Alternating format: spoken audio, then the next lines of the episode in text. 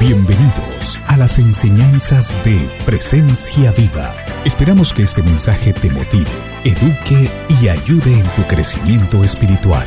Pedimos que tu vida sea transformada por medio de la palabra de Dios y que la presencia del Espíritu Santo se haga realidad en tu vida. ¿Quién se quedará con ella? En Univisión, ¿verdad? Eso parece, parece título de novela mexicana, pero dígale al del lado, no es novela. No es novela mexicana. Pero pregúntele, por favor, ¿quién se quedará con ella? Pero así, póngale como, como la voz que ponía el, el, el pastor Lemuel en Univisión. Esta semana en Univisión. Dígale al del lado, ¿quién se quedará con ella? No, realmente pues no tiene que ver con una novela, pero tiene que ver con, con la novela de la vida en determinado momento, con lo que usted y yo vivimos en determinadas uh, instancias, en, en, momentos en los que somos eh, retados en determinada instancia, los momentos en los que somos, estamos felices, momentos en los que estamos quizás atravesando situaciones difíciles. Uh, allí se genera esta pregunta y estoy muy feliz porque estamos eh, a punto de finalizar esta serie de adoración, de Somos Adoradores. Para mí ha sido uno de los momentos más especiales del año. Este año ha sido muy especial. ¿Para cuántos ha sido especial? Yo, yo me maravillo de lo que Dios ha hecho y de poder llegar a la conclusión de este año viendo a tantas y tantas personas transformadas, las cosas que Dios ha hecho uh, en, en, en, tantas vidas, en tantas familias. Le doy gracias a Dios porque Él ha sido bueno, porque Él ha sido fiel. Y Creo que en este último tiempo esta iglesia, esta congregación ha venido experimentando un crecimiento espiritual asombroso y, está dado en parte, creo yo, por este proceso en el que hemos venido exaltando a Jesucristo. Lo hemos venido colocando en el centro. No es que antes no estuviera, pero, pero cuando usted habla de adoración, de verdadera adoración, es imposible que el nombre de Jesús no se levante por encima de cualquier otro nombre. Es imposible que el nombre de Jesús no brille, es imposible que el señorío de Jesús no se manifieste de una mayor forma. Es, es, es innegable. Si hablamos de verdadera adoración, no podemos eh, despegar en ningún momento el nombre de Jesús. Está vinculado. ¿Por qué razón? Porque hay un solo nombre dado a los hombres en el cual toda rodilla se doblará. Ese es el nombre de Jesús. ¿Y para qué se hizo todo esto? Para la gloria del Padre, que ese va a ser el, el título de la enseñanza del próximo domingo, cerrando esta serie de Somos Adoradores. Así que eh, quiero enfatizar algo. La adoración es la respuesta del ser humano con todo lo que él es a una revelación de todo lo que es Dios. Es muy importante que entendamos esto porque uh, de alguna forma nosotros quizás eh, sesgamos el tema de la adoración, lo limitamos al tema de la música, al tema de cantar, pero hemos venido enfatizando que tiene que ver con todas y cada una de las áreas de tu vida y de manera particular de forma como tú respondes a las situaciones. ¿Eso qué quiere decir? Que tu adoración dependerá en gran manera de cuánto le conoces. Es decir, que si te dictaminan una enfermedad, adoras porque sabes que Él es sanador. Vamos de nuevo. Tu respuesta va a estar en gran manera limitada al conocimiento, a la revelación que tú tienes de Dios. Entonces quiero enfatizar algo. Toda respuesta va a ser adoración. En toda respuesta tú vas a escoger adorar de verdad o adorar de manera falsa. De nuevo. Es decir, que si te dictaminan una enfermedad, respondes como adorando porque sabes que es Él el sanador. Pero si te dictaminan una enfermedad y allí te empiezas, uy, me voy a morir Sí, no, es que yo sabía, mi abuelita y mi tatarabuela murieron de todo esto. Yo ya sabía ese dolor que yo tenía. Y allí tú empiezas, allí estás adorando. Hello. ¿Qué estás adorando? Muy bien, Eri. Falsamente. ¿Por qué razón? Porque estás exaltando el nombre de aquel que Jesús dijo viene para matar, para hurtar y para destruir. ¿Por qué razón? Porque estás invalidando la naturaleza de Dios. Es factible que no tengas el conocimiento de quién es Dios y que dentro de sus promesas Él dice, yo soy tu sanador. Adoras entonces en el momento en el que tienes un caso ante un abogado, un caso de inmigración, un pleito. ¿Por qué razón? Porque adoras si sabes y respondes que Él es tu abogado, como la Biblia lo dice, que Él es tu defensor. Si tienes una necesidad, adoras porque sabes que Él es el proveedor. Si tienes una angustia, adoras porque sabes que Él es tu paz. Si en determinado momento en tu vida te sientes derrotado, adoras porque sabes que la Biblia dice que Él es la torre fuerte, que a Él correrá el justo y será levantado. La pregunta entonces es, ¿cómo respondes ante las situaciones que vives? La manera como tú respondas va a determinar, número uno, tu nivel de adoración, pero también va a determinar cuánto tú conoces a Dios. Y quiero decirte algo. No existe, no existe otra manera para llegar a conocer a Dios en ciertos ámbitos que atravesando dificultades. A mucha gente le pueden decir, no, es que, es que, es que yo soy el, yo sé, yo conozco a ese Dios de milagros, ¿ok? ¿Y por qué lo conoces? Ah, porque es que en mi vida intervino. En mi vida cuando ya me dijeron que no había más opción, que no había otra alternativa. Allí yo lo vi manifestado. Alguien te puede decir, no, es que Dios es sanador, teóricamente, o quizás lo predican desde un púlpito. Pero alguien puede venir y decirte, pero tú por qué lo sabes? ¿Alguien me sigue? Solamente aquel que ha experimentado la sanidad de Dios puede tener un nivel de certeza mayor. Porque claro, yo conozco lo que la palabra dice y sé que toda la palabra es verdadera. Pero hay algo que sucede en el momento en el que tú estás en medio de esa situación, la atraviesas y ahora puedes decir como en determinado momento un hombre de la Biblia llamado Job dijo, de oídas yo te había oído, mas ahora mis ojos te ven. De alguna manera lo que él estaba diciendo es, yo tenía un conocimiento racional, yo tenía un conocimiento teórico, yo había escuchado de ti, pero ahora he atravesado una circunstancia y sé que eres real. Tenemos un concepto incorrecto muchas veces al llegar a la iglesia y es que pensamos que, cuando recibimos a Jesús como Señor y Salvador, y en esto quiero hacer énfasis, de en muchas situaciones y en muchos casos, los primeros responsables son los predicadores al exponer un evangelio incorrecto. Pero pensamos que en el instante en el que recibimos a Jesús como Señor y Salvador, entramos a una dimensión diferente. Walt Disney World. Ahora entonces es Rafi en el País de las Maravillas, Omar en La Land. Giovanni en la tierra del nunca jamás. No, no, no, quiero decirte que Jesús dijo, en el mundo ustedes van a tener aflicciones, pero confíen porque yo ya lidié con eso. Jesús no te garantiza una vida libre de problemas. Jesús lo que te garantiza es la solución para cada uno de ellos. Y en ese proceso de crecimiento van a haber dificultades. Esta mañana quizás muchos de nosotros vamos a comprender el por qué. Y aquí quiero hacer un punto bien grande. Bien, bien grande. El corazón de nuestro Padre Celestial no es que tú enfrentes cosas difíciles. El corazón de nuestro Padre Celestial no es que tú pases sufrimiento. El corazón de Él, lo que Él anhela, o acaso, Padre, usted que es papá, ¿eso es lo que usted desea para sus hijos? No, pero muchas veces es importante que en determinado momento, a mí me pasa con Mariana que está, no, no hagas eso, no hagas eso, no haga, ¡pum! Se dio. En mi corazón estaba evitarlo, pero una cosa es que yo le diga, te vas a pegar con eso. No, papi, yo puedo. Hasta que ella se pega y ahí entiende que papi tenía razón. Entonces me regreso por un segundo. El corazón de nuestro Dios no es que atravesemos situaciones difíciles, pero por medio de ellas muchas veces llegamos a experimentarlo y a conocerlo como nunca antes. Esto que le voy a contar a continuación le puede parecer gracioso, pero es la verdad.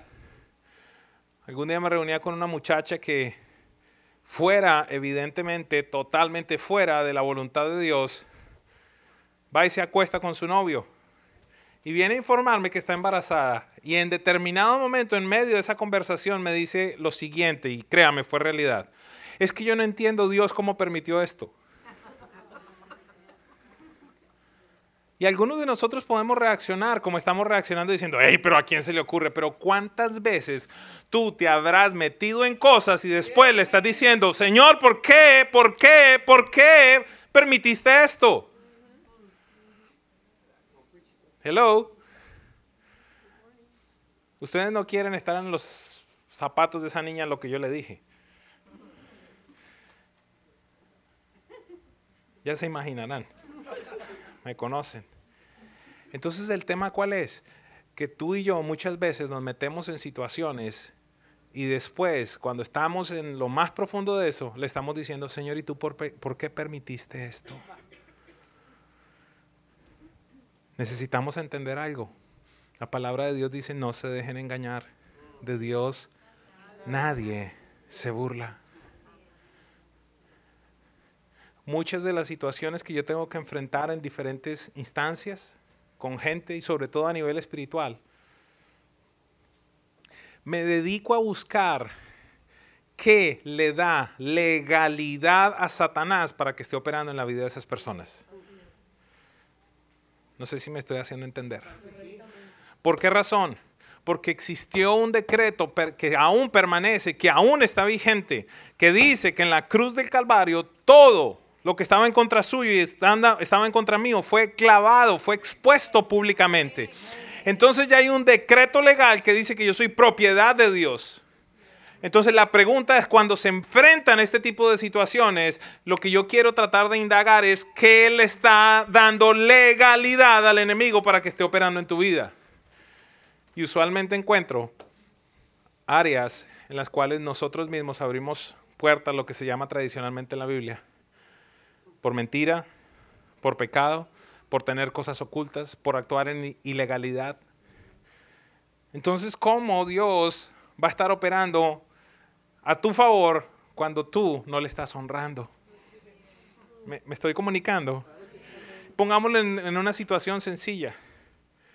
¿Cuántas veces no hemos visto personas que dicen, no, es que mire, te resulté en el hospital? ¿Por qué Dios permitiría esto? La pregunta es, ¿cómo has venido comiendo? Eso es así de sencillo. ¿Y tú por qué me lo dices? Te lo digo después de 110, 120 libras menos que le he quitado a mi cuerpo. Entonces imagínate que yo tuviera ese mismo peso, 380 libras, y me estuviera, Señor, pero ¿por qué permites que mis rodillas duelan, Dios? ¿Por qué permites que mi, mi colesterol esté así? ¿Por qué permites que la tensión se me... Hello. ¿Quién le da autoridad a Satanás para que entre? Y siquiera, ni siquiera meta al diablo, porque a veces le estamos echando la culpa de todo. ¿Quién le da autoridad para que tus rodillas se dañen? Estamos muy callados. Entonces pongamos las cosas en perspectiva. Hay un decreto legal que te aparta, que te cubre, que ya te sanó, que ya te salvó, que ya te restauró. No deberías estar atravesando situaciones difíciles, pero en muchos casos atravesamos situaciones difíciles. ¿Por qué razón? De nuevo, por autoridad que nosotros cedemos. Y en otros casos, vamos a ser claros, porque Dios lo permite para tu crecimiento. En toda circunstancia que enfrentes, reaccionarás adorando a alguien o a algo. Recuerdo, recuerda que la adoración tiene que ver con el reconocimiento de quién es Dios, de su capacidad de intervenir, de su poder, de su misericordia, de su amor por ti. Por otro lado, tu respuesta ante las situaciones, es decir, eso lo voy a llamar adoración, determinará tu conocimiento de la naturaleza de Dios. Y te lo voy a mostrar. Acompáñame por un momento a Mateo 4, 8 y 9. Diga conmigo, si lo vivió Jesús, pero dígalo, dígalo como, como, si lo creyera. Diga, si lo vivió Jesús, seguramente, lo voy a vivir.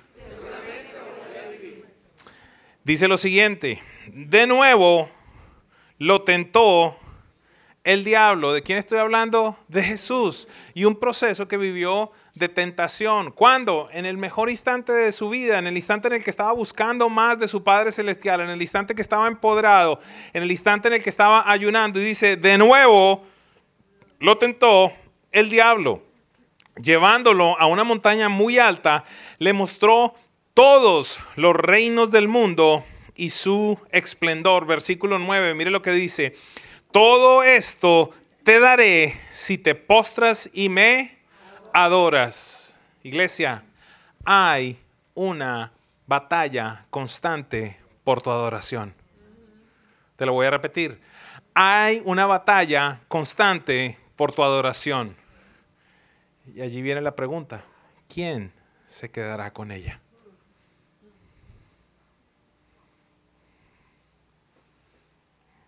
¿Volvemos? ¿Cuándo está la batalla? En todo momento, constantemente. Y si le pasó a Jesús, ¿quién piensas que eres tú para que no te pase? Mire lo atrevido que es el diablo al Hijo de Dios, a Dios mismo, hecho hombre. Viene y le dice lo siguiente, lo lleva. Y entonces en determinado momento tenía hambre, le dice, ok, dile a estas piedras que se conviertan en pan. Después lo lleva por un proceso en el ego. Aquí lo lleva en un proceso por la posición, por los dominios. Y aquí Satanás, créame, no le está diciendo una mentira en un área. Le dice, todo esto me ha sido entregado. Dice que le mostró todos los reinos del mundo. ¿Quién se lo había entregado? Diga conmigo, Adán. Adán por el pecado le había entregado todo. Y le dice, mira, como eso me pertenece, si te postras y me adoras, yo te lo entrego. El anhelo de Satanás es que Jesús se postrara delante de él y le adorara. Diga conmigo de nuevo, si lo vivió Jesús, lo, voy a vivir yo.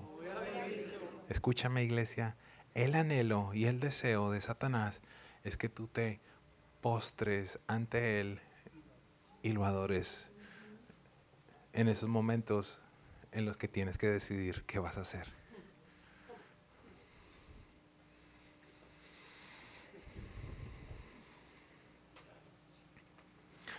Un día perfecto de adoración. ¿Sabe cuándo es?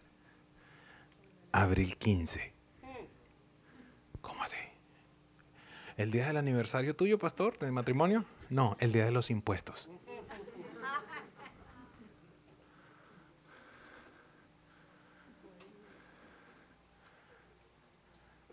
Porque básicamente la conversación es como esta. ¿Vas a ser tan estúpido y vas a pagar todos esos impuestos? Ven, usemos esta curva por aquí, metamos esta mentira por allí, porque es mejor que tú te asegures de tener tu dinerito. Lo que no te está diciendo es, adórame roba, porque robando me adoras. O pudiera seguir con muchas y muchas y muchas cosas. Son esos momentos de decisión. Usted no sabe cómo yo me empecé a sentir en el instante en el que se levanta el secretario general del Senado y empieza a decir una cantidad de cosas de mí que como habla, que como dice, que esto, que aquello, que altruismo, que la excelencia, que estos son los eh, ciudadanos que necesitamos. Y ahí se empieza... Y decía, Señor, no, no, no, no, no, no, Señor, esto es para ti. Y yo sentí que ese, ese era un momento en el que tenía que tomar una decisión a quién yo le iba a dar la gloria. Me iba a parar a responder al nombramiento que me estaban haciendo diciendo, muchas gracias, agradezco por toda la dignidad, por todo lo que están haciendo conmigo. Les agradezco, eh, estoy para el servicio de la nación, muchas gracias. o voy a aprovechar el papayazo. Espero que todos me entiendan, los colombianos, los que no, los que no, no estoy diciendo una grosería. Voy a aprovechar la oportunidad que me estás dando en el salón más importante de la República para decir todo lo que yo les puedo enseñar. Todo lo que me han venido escuchando proviene de un solo lugar y de un solo ser. Todo lo que hagan, ya sea que coman o que beban, háganlo para la gloria de Dios.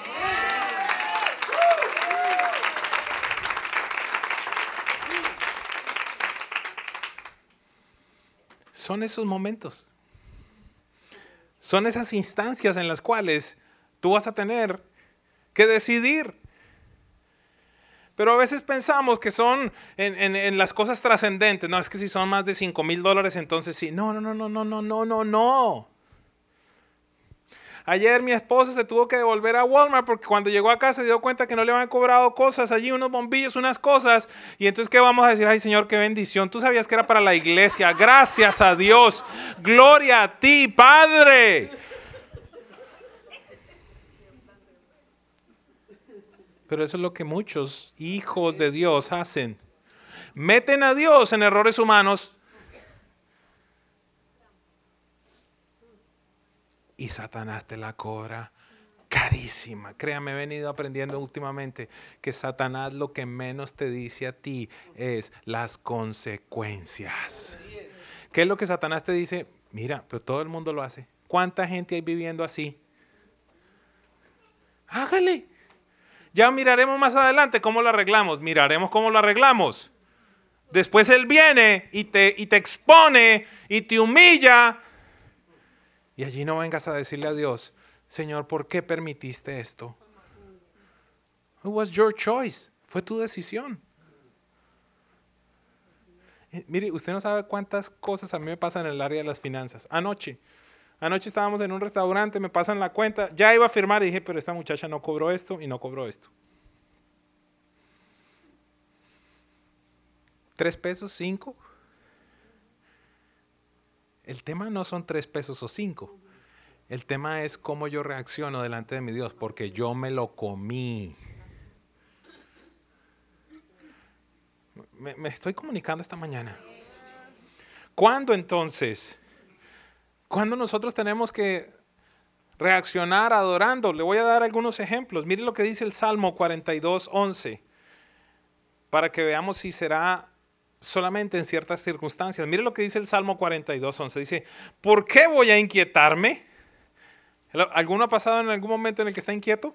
¿En preocupación? ¿En que no sabe qué va a suceder? Dice, ¿por qué voy a inquietarme? ¿Por qué me voy a angustiar? En Dios pondré mi esperanza y todavía le alabaré. Él es mi Salvador y mi Dios. Pero quisiera preguntarte, ¿cómo respondes en el momento de la angustia? ¿A quién conozco? ¿A quién llamo? ¿Cómo me voy a salir de esta? ¿Será que me puede resolver fulano? ¿Será que me puede resolver cualquiera, cualquier otro? Cualquiera que no sea Dios. Es adoración falsa. Y el salmista dice aquí algo tremendo. En el momento de mi angustia, en el momento en el que estoy inquieto, ¿por qué me voy a angustiar? En Dios pondré mi esperanza. Pero no tan solo es poner la esperanza. Escúcheme no tan solo ese, ese instante en el que tú dices, Señor, yo descanso en ti, yo confío en ti, sino que adicional a eso, Silvia, tiene que salir una expresión de adoración y de alabanza. ¿Qué significa eso, Señor? No comprendo, Dios, por qué estoy atravesando esto. Señor, quizás sí, ahora comprendo, metí la pata, Dios, pero tú eres bueno, pero tú eres fiel, pero tú eres grandioso. Yo te alabo, tú nunca has perdido el control. Tú sigues siendo mi Dios, tú sigues siendo bueno. El hecho de que yo esté atravesando esta circunstancia no cambia quién tú eres, no cambia lo que tú dices de mí. Sé que es un momento transitorio, pero en ti pondré mi esperanza, en ti pondré mi confianza y sabré que todas las cosas finalizarán bien.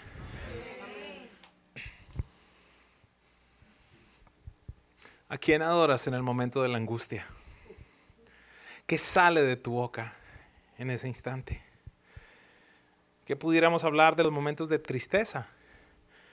Salmo 30, 11 y 12 dice, convertiste mi lamento en danza, me quitaste la lopa de luto y me vestiste de fiesta. ¿Para qué, iglesia? Para que te cante y te glorifique y no me quede callado. Señor mi Dios, siempre te daré gracias. Yo creo que una de las peores cosas de las cuales sufrimos los cristianos es de amnesia. Qué rápidamente se te olvida que Dios fue el que te dio el milagro de tu hija. Qué rápidamente se te olvida que Dios fue el que te intervino y tú pudiste tener una nueva casa. Qué rápidamente se te olvida que te trajo con papeles. Qué rápidamente se te olvida que Él te libró de esto, te libró de aquello, te libró de lo uno, te libró de lo otro. Y en el instante en el que pasa cualquier cosa, dejas de adorarle.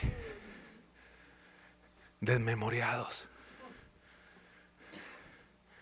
Desmemoriados memoriados, cuando esos son momentos, esas son oportunidades para ver una nueva grandeza de Dios.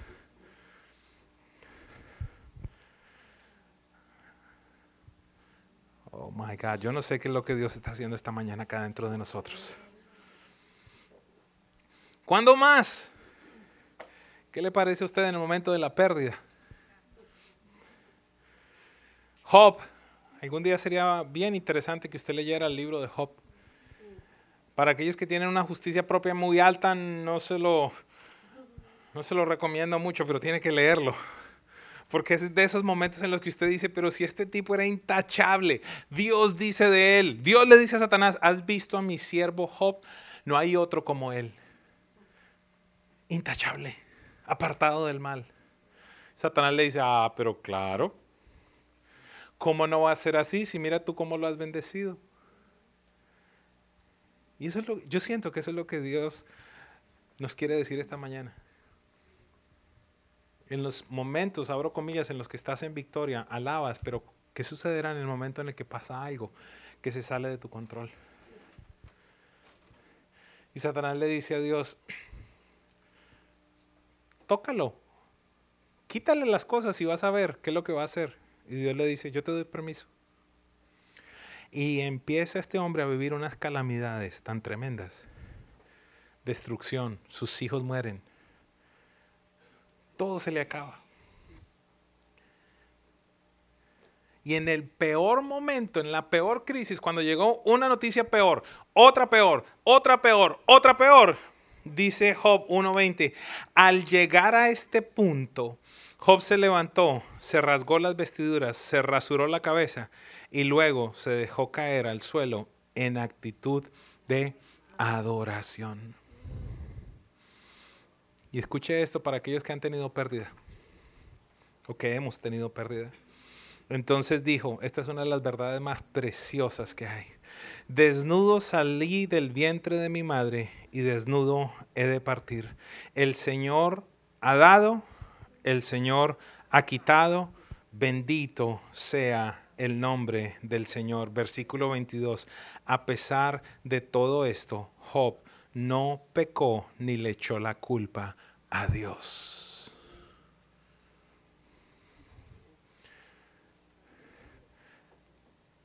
Son incontables, diría yo. Incontables la cantidad de cristianos que hoy por hoy no están congregándose en una iglesia por una situación como esta. Job nos deja saber algo tremendo allí. A pesar de esto, no le echó la culpa a Dios. ¿Cuánta gente resentida con la iglesia tú conoces? ¿Cuánta gente dice que el pastor allí, es que fulano no me llamó, es que sutano pasó esto, sutano Y el que sale expuesto en todo este proceso, ¿quién es? Dios. Cuando Él dice que cayó en, en, rostro en tierra y adoró. ¿Cuándo más debemos adorar? En la victoria. Quizás como me sucedió el lunes. Esto lo estudiamos hace un par de semanas, segunda de Crónicas 20, 25 y 26 Dice, entonces Josafat y su gente fueron para apoderarse del botín y entre los cadáveres encontraron muchas riquezas, vestidos y joyas preciosas. Cada uno se apoderó de todo lo que quiso hasta más no poder. Era tanto el botín que tardaron tres días en recogerlo. El cuarto día se congregaron en el valle de Veracá y alabaron al Señor. Por eso llamaron ese lugar el valle de Veracá, nombre con el que hasta hoy se conoce. ¿Cuándo o en qué circunstancia debemos adorar a Dios, iglesia?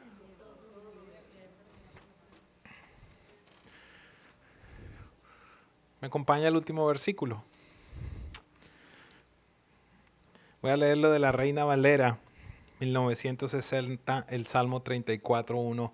Dice, bendeciré a Jehová en todo tiempo, su alabanza estará de continuo en mi boca. ¿Me acompaña a leerlo nuevamente? Lo pudiéramos leer con, convicción y, y más que eso, iglesia, ¿Pudieras tomar esta como la decisión de tu vida, como el estandarte de tu vida? Yo sé que para algunas personas quizás es un reto muy grande. Yo sé que en la cabeza de algunos puede estar diciendo, claro, pero es que usted no está viviendo lo que yo estoy viviendo. Sí, pero sabes que tu Dios es el mismo que el mío. Ay, claro, pero es que a usted no le ha pasado, no le ha pasado. Pudiera hablarte aquí horas de las situaciones que yo he tenido que enfrentar. Horas. Pero es que esto no se trata de mí. Esto no se trata de quién ha sufrido más. Esto no se trata de, que a, quién lo han abusado más. Esto no, no, se trata de qué tan mala era mi familia o qué tan buena era mi familia. Esto se trata de la naturaleza de mi Dios. Y que Él no cambia, que Él es inmutable y que te guste o no te guste lo que estás viviendo, tu única respuesta tiene que ser adorarle. Mi Dios, yo siento que hoy estoy derribando, eh, estoy derribando cosas allí.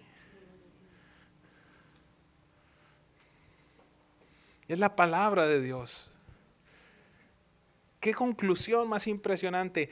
Bendeciré a Jehová, bendeciré al Señor en todo tiempo. ¿Y quién está hablando?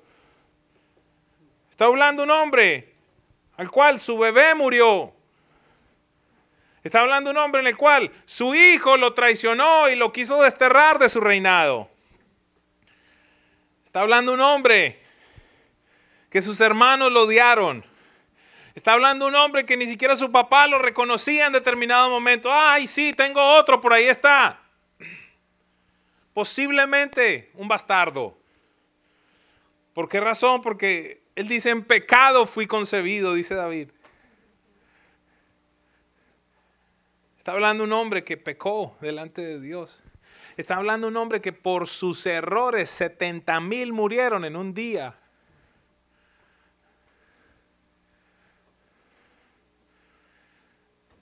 Está hablando un hombre que enfrentó muchas situaciones. Está hablando un hombre que en determinado momento de su vida tuvo que llegar a un pueblo y hacerse loco, pasaba por loco, los, mocos se le salían, dice la Biblia. Ah, ¿Por qué razón? Porque lo estaban persiguiendo para asesinarlo, para matarlo. Y él dice, bendeciré al Señor en todo tiempo. Mi alabanza estará, su alabanza estará de continuo en mi boca.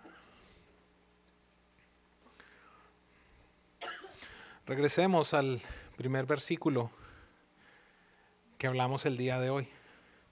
Mateo 4, 8, 9 y 10 vamos a leer ahora. Dice, de nuevo lo tentó el diablo, llevándolo a una montaña muy alta y le mostró todos los reinos del mundo y su esplendor. Escúchame iglesia, todo esto te daré si te postras y me adoras. Este quizás es el versículo más importante que quisiera que abrazaras el día de hoy. Versículo 10. Vete, Satanás, le dijo Jesús, porque escrito está, adora al Señor tu Dios y sírvele solamente a Él.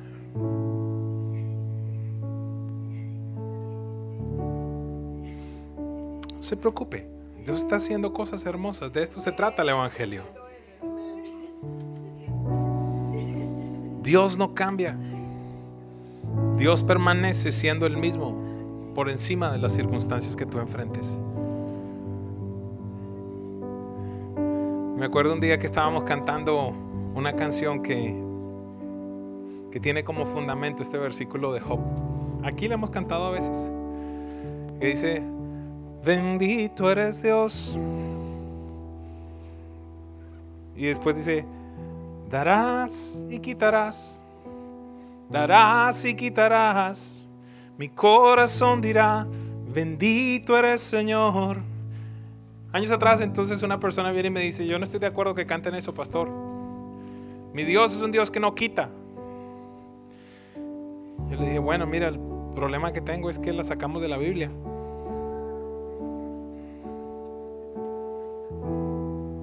Cinco meses después estoy en Bogotá. Se me aproxima y me dice, pastor, ya entendí la canción. ¿Por qué? Me deportaron.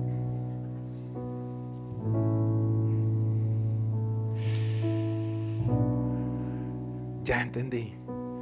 Y usted no sabe cómo Dios me ha bendecido aquí. Yo tenía unos planes.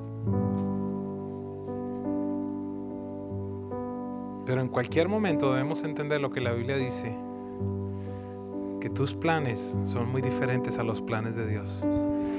Que tan lejos como está el norte del sur, así son tus pensamientos en comparación con los pensamientos de Dios. Cualquier circunstancia es donde más tú tienes que regresar a la palabra y abrazar quizás mi versículo preferido, donde Dios dice, yo sé los pensamientos que tengo para ustedes, pensamientos de paz y no de calamidad, para darles un futuro y una esperanza. Es factible que en este instante no veas el futuro y no mires a tu alrededor mucha esperanza. En tanto puedes empezar a ver eso, la mejor fórmula que hay es adorar. Y quizás esta mañana hay personas entre nosotros que están esperando la intervención de Dios, que están esperando una respuesta de Dios. Y quiero decirte, no es sencillo, no es sencillo ver transcurrir el tiempo muchas veces, un año, dos, tres, cinco, siete Ver que llega el 31 de diciembre y tú dices, Señor, otro año más. ¿Hasta cuándo? Quiero decirte, no es sencillo muchas veces. Pero lo único que va a mantener tu corazón firme, lo único que va a tener tu corazón alineado es decirle Dios, tú sigues siendo bueno. Tú sigues siendo Si este mensaje ha edificado tu vida, escríbenos a info@presenciaviva.com o te invitamos a visitar nuestra página web www.presenciaviva.com. Hasta la próxima.